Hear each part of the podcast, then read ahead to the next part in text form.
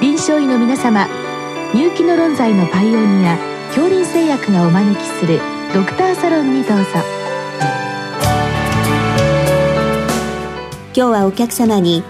神奈川県立がんセンター重粒子線治療センター長鎌田忠さんをお招きしております。サロンドクターは防衛医科大学校教授池脇勝則さんです。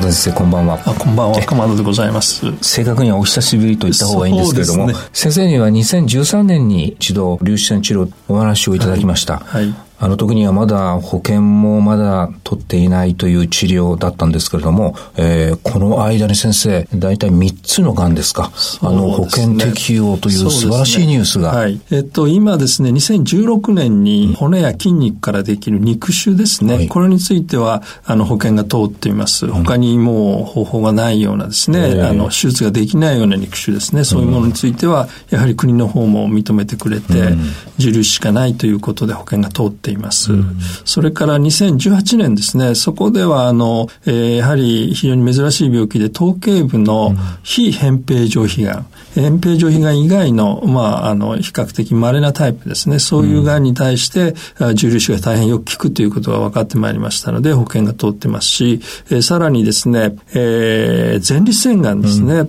前立腺がんについても、えー、保険が収載されるということがありました。ですから今、えー、現在はこの3 3つの大きな、あグループですね、えー、骨軟部の肉腫、それから頭頸部の非扁平上皮がん、そして前立腺がんと、この3つがあ重粒子線治療の保険適用ということになっています。まあ、それ以外にもいろんながんにこの治療があの広がって将来的には広がっていくんだろうと思うんですけれども、はい。はい、先生そもそもえどうしてこんなにこう粒子線治療というのは効くのかまあ逆に言いますと、えー、近い治療としたら私放射線治療というのを、ね。はい、えー、思い浮かべるんですけども、放射線治療はどうしてもがんの組織以外の正常な組織も障害を与えるけれども、どうして先生この粒子線治療っていうのは、えーと、とがんのところだけに作用するんでしょう？そういう、あの、粒子線、家電粒子線って言いますか、家電を持っている粒子っていうのは、体の中に入るとですね、その持っているエネルギーに従って一定の深さで止まるという性質を持っています。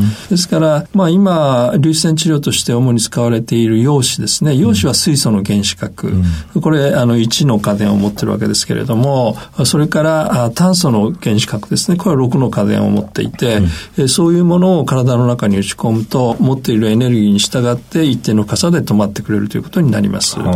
じゃあ大体その、ちゃんと計算をして、がんのこのぐらいの振動で止まるように、そうですね、調整するという。そうですね。あの、かつてはですね、その深さを調節するのに、途中に吸収体を置いたりとかいろいろしてたんですね。ちょうどあの CT を使ってがんの形に合わせるというような、こう、プラスチックのポリエチレンですね。ポリエチレンをくり抜いて、がんの形に合わせて、えー、くり抜いたものを途中に置いて、そうするとそれを通るところでエネルギーが吸収されてですね、が、んの形にピタッと合うように止まるというようなことをしてたんですね。これ6年前には、あ大体それが主流だったんですけれども、今はですね、実は持っている粒子のエネルギーを、加速エネルギーを、まあ多いところでは200種類ぐらい、2ミリ間隔ぐらいでどんどんどんどん変えていってですね、そのがんの形に合わせてなぞってかけるという新しいやり方がもう主流になってきています。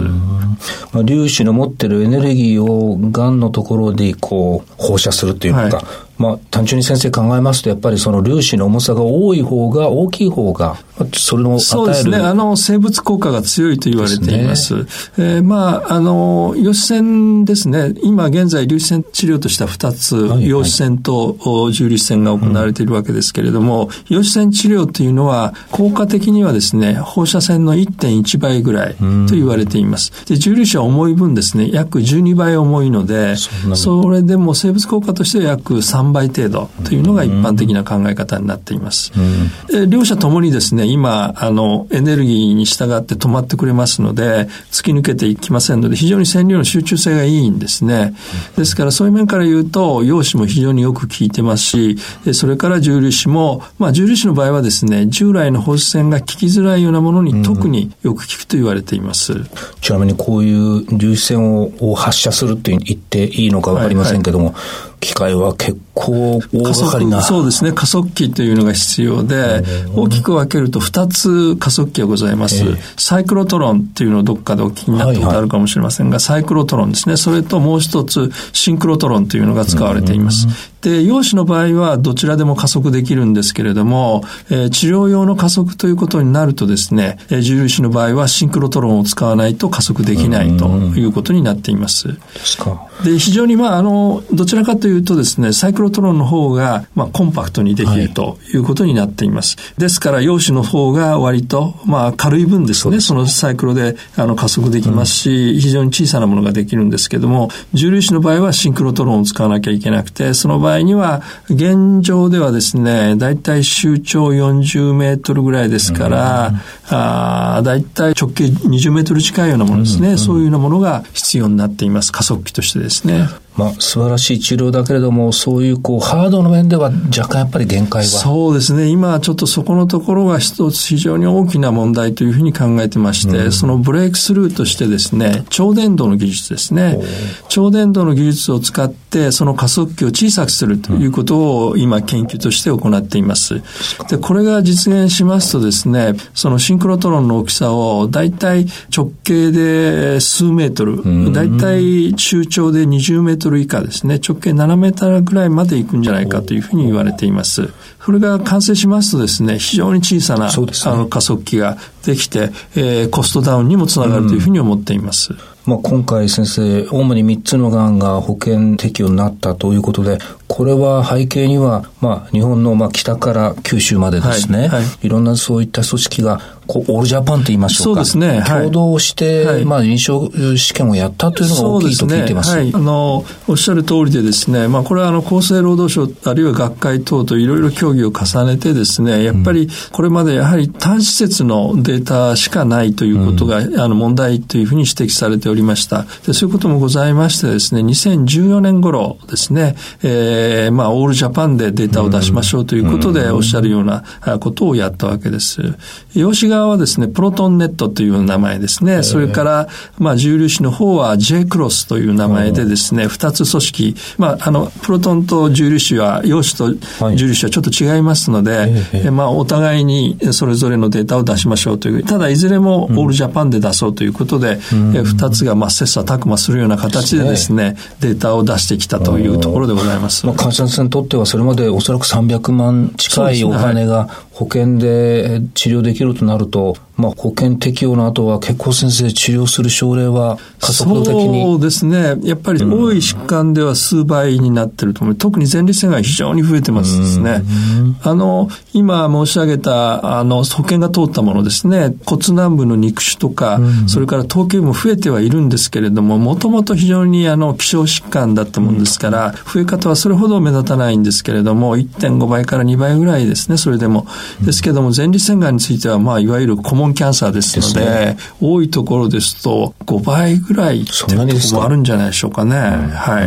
あのいろんな他のがんにもオールジャパンでデータを出されている、まあ、そのデータもあのお聞きしたいんですけど、先生一つ、この治療はあの非常にあの効果的なので、例えば1回の照射の時間とか回数も少なくて済むというメリットがあるんでしょうか？そうですね。あの特に重粒子についてはですね、非常に線量集中性が良いということがありましてですね、うん、あのかなりの短期照射を行っています。うん、まだ保険は通っていませんけれども、例えば肺がんの例で言いますとですね、うん、今1回照射というのを行っています。まあ1回で治療時間大体今1時間ちょっとぐらいで終わるんだと思うんですけれども、患者さんは1時間ぐらいじっとしてるだけで、全ての治療が終了します。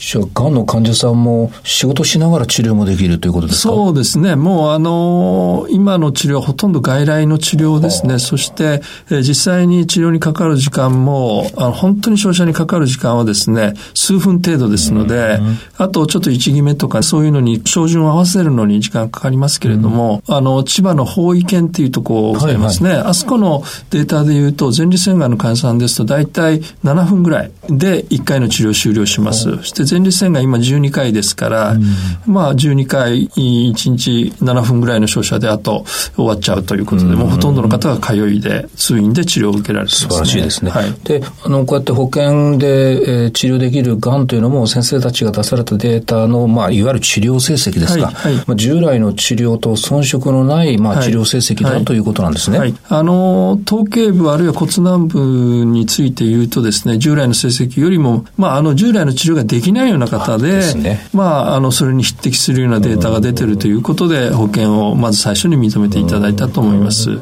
あと、前立腺がんについて言うとですね、まあ、ご存知のように前立腺がんの成績っていうのは、ある意味で、いろんな成績がもともととってもいいので、その差を見つけ出すのは実は非常に難しかったということございます。ただ、まあ、2000例以上のデータを集めてですね、いろいろ解析してみると、まず、同等であるのは間違いないということを証明できたということで、それで保険が今回通ったと。で、まあ逆に言うとですね、同等なので、まあ大体今行われている治療とほぼ同程度の保険点数ということに今なっているかと思います。今後先生たちが次の保険収載っていうのはどういうがんを対象にされてるんでしょう？か、そうですね。今、あの、先進医療で行われているものがいくつかございます。うん、その中で我々が一番、あの、重点を置いているものとしてはですね、まず肺がんですね。はい、それから肝臓がん。うんうん、それから、あと、膵臓がんですね。うん、それから直腸がんの手術後の再発っていうのがございます。うん、これも重粒子が非常によく効いてますので、えー、主にこれぐらいのところはですね、なんとか保険に通るといいなというふうに思っているところでございます。今おっしゃったがんに関しては、従来の特に膵臓がんなんかはね、そうですね。非常にまあ予後の悪い、そうですね、これがブレイクスルーになるといいですね。そうですね。あの、実は今、膵臓がんについては、法医研のデータですけれども、術前ですね、手術の前に、手術できるような膵臓が、まあ非常に少ないんですけども、うん、そういうものに対して、術前に重粒子をかけて、そして手術に持っていくということをやってます。そうしますと、まあ数が少ないんですけど、症例数少ないんですけれども、5年生存で5割っていうような数字が出てるんですね。すねまあ、ちょっと私たち自身も信じられないぐらいのデータになっていると思います。であと、手術ができない方、ですね、これについては今、あの、ゲムシタビンですね、という抗がん剤と重粒子線を、あの、同時に行うというのを膵臓がんで行っていまして、うん、これですと2年の生存率が約6割ぐらいになっています。で、この2年の生存率6割っていうのも実は従来のものに比べると大体倍ぐらいになってるんですけど、まだやっぱり5年生存ということになるとちょっとパワー不足という状況で、今これをなんとかもう少し上げたいということで、あの、臨床試験を始めようとしているところでございます。います。鎌田先生、また数年後にお呼びしますので、はい、また進歩をお聞かせください。ありがとうございました。